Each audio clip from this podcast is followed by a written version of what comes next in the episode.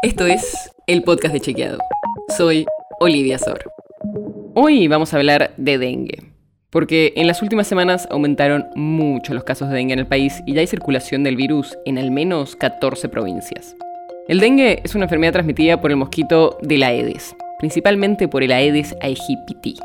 Cuando el mosquito se alimenta con sangre de una persona infectada por el dengue, adquiere el virus y luego de 8 a 12 días puede transmitirlo a una persona sana a través de la picadura.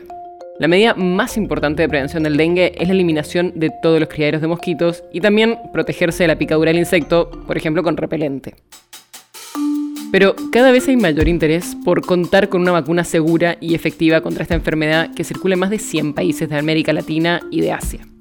En la pandemia de coronavirus vimos lo fundamental que es poder encontrar una vacuna para poder frenar el alcance y las muertes que generan estos virus. Pero a pesar de lo que pasó con el COVID-19, no es tan fácil llegar a estas vacunas. Lleva mucho tiempo e inversiones.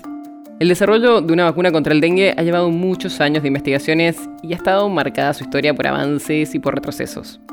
Lo que pasa es que la vacuna contra el dengue tiene que lidiar con cuestiones complicadas, como que las personas que ya se infectaron, cuando vuelven a infectarse con otro serotipo del virus, tienen una mayor chance de tener una enfermedad grave de dengue. Después de 20 años de investigaciones, en 2015 el laboratorio Sanofi Pasteur registró la primera vacuna contra el dengue en el mundo llamada Dengvaxia. Pero los estudios posteriores recomendaron que se aplique solo a personas de 6 a 45 años que ya tuvieron confirmación de haber tenido dengue. Para esas personas, la vacuna ofrece una protección contra las hospitalizaciones y la enfermedad grave por dengue. Y ya fue aprobada en casi 30 países de Latinoamérica y de Asia.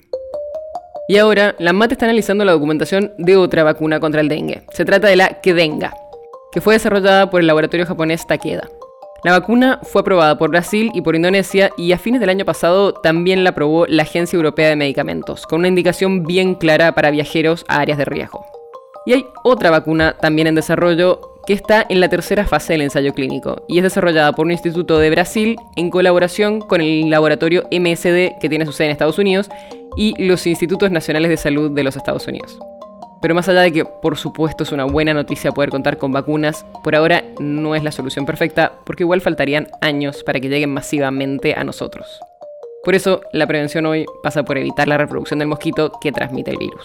La nota sobre la que se basa este episodio fue escrita por Florencia Ballarino.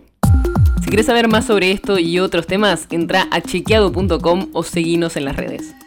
El podcast de Chequeado es un espacio en el que de lunes a viernes te contamos qué de lo que escuchaste o circuló es verdadero o falso.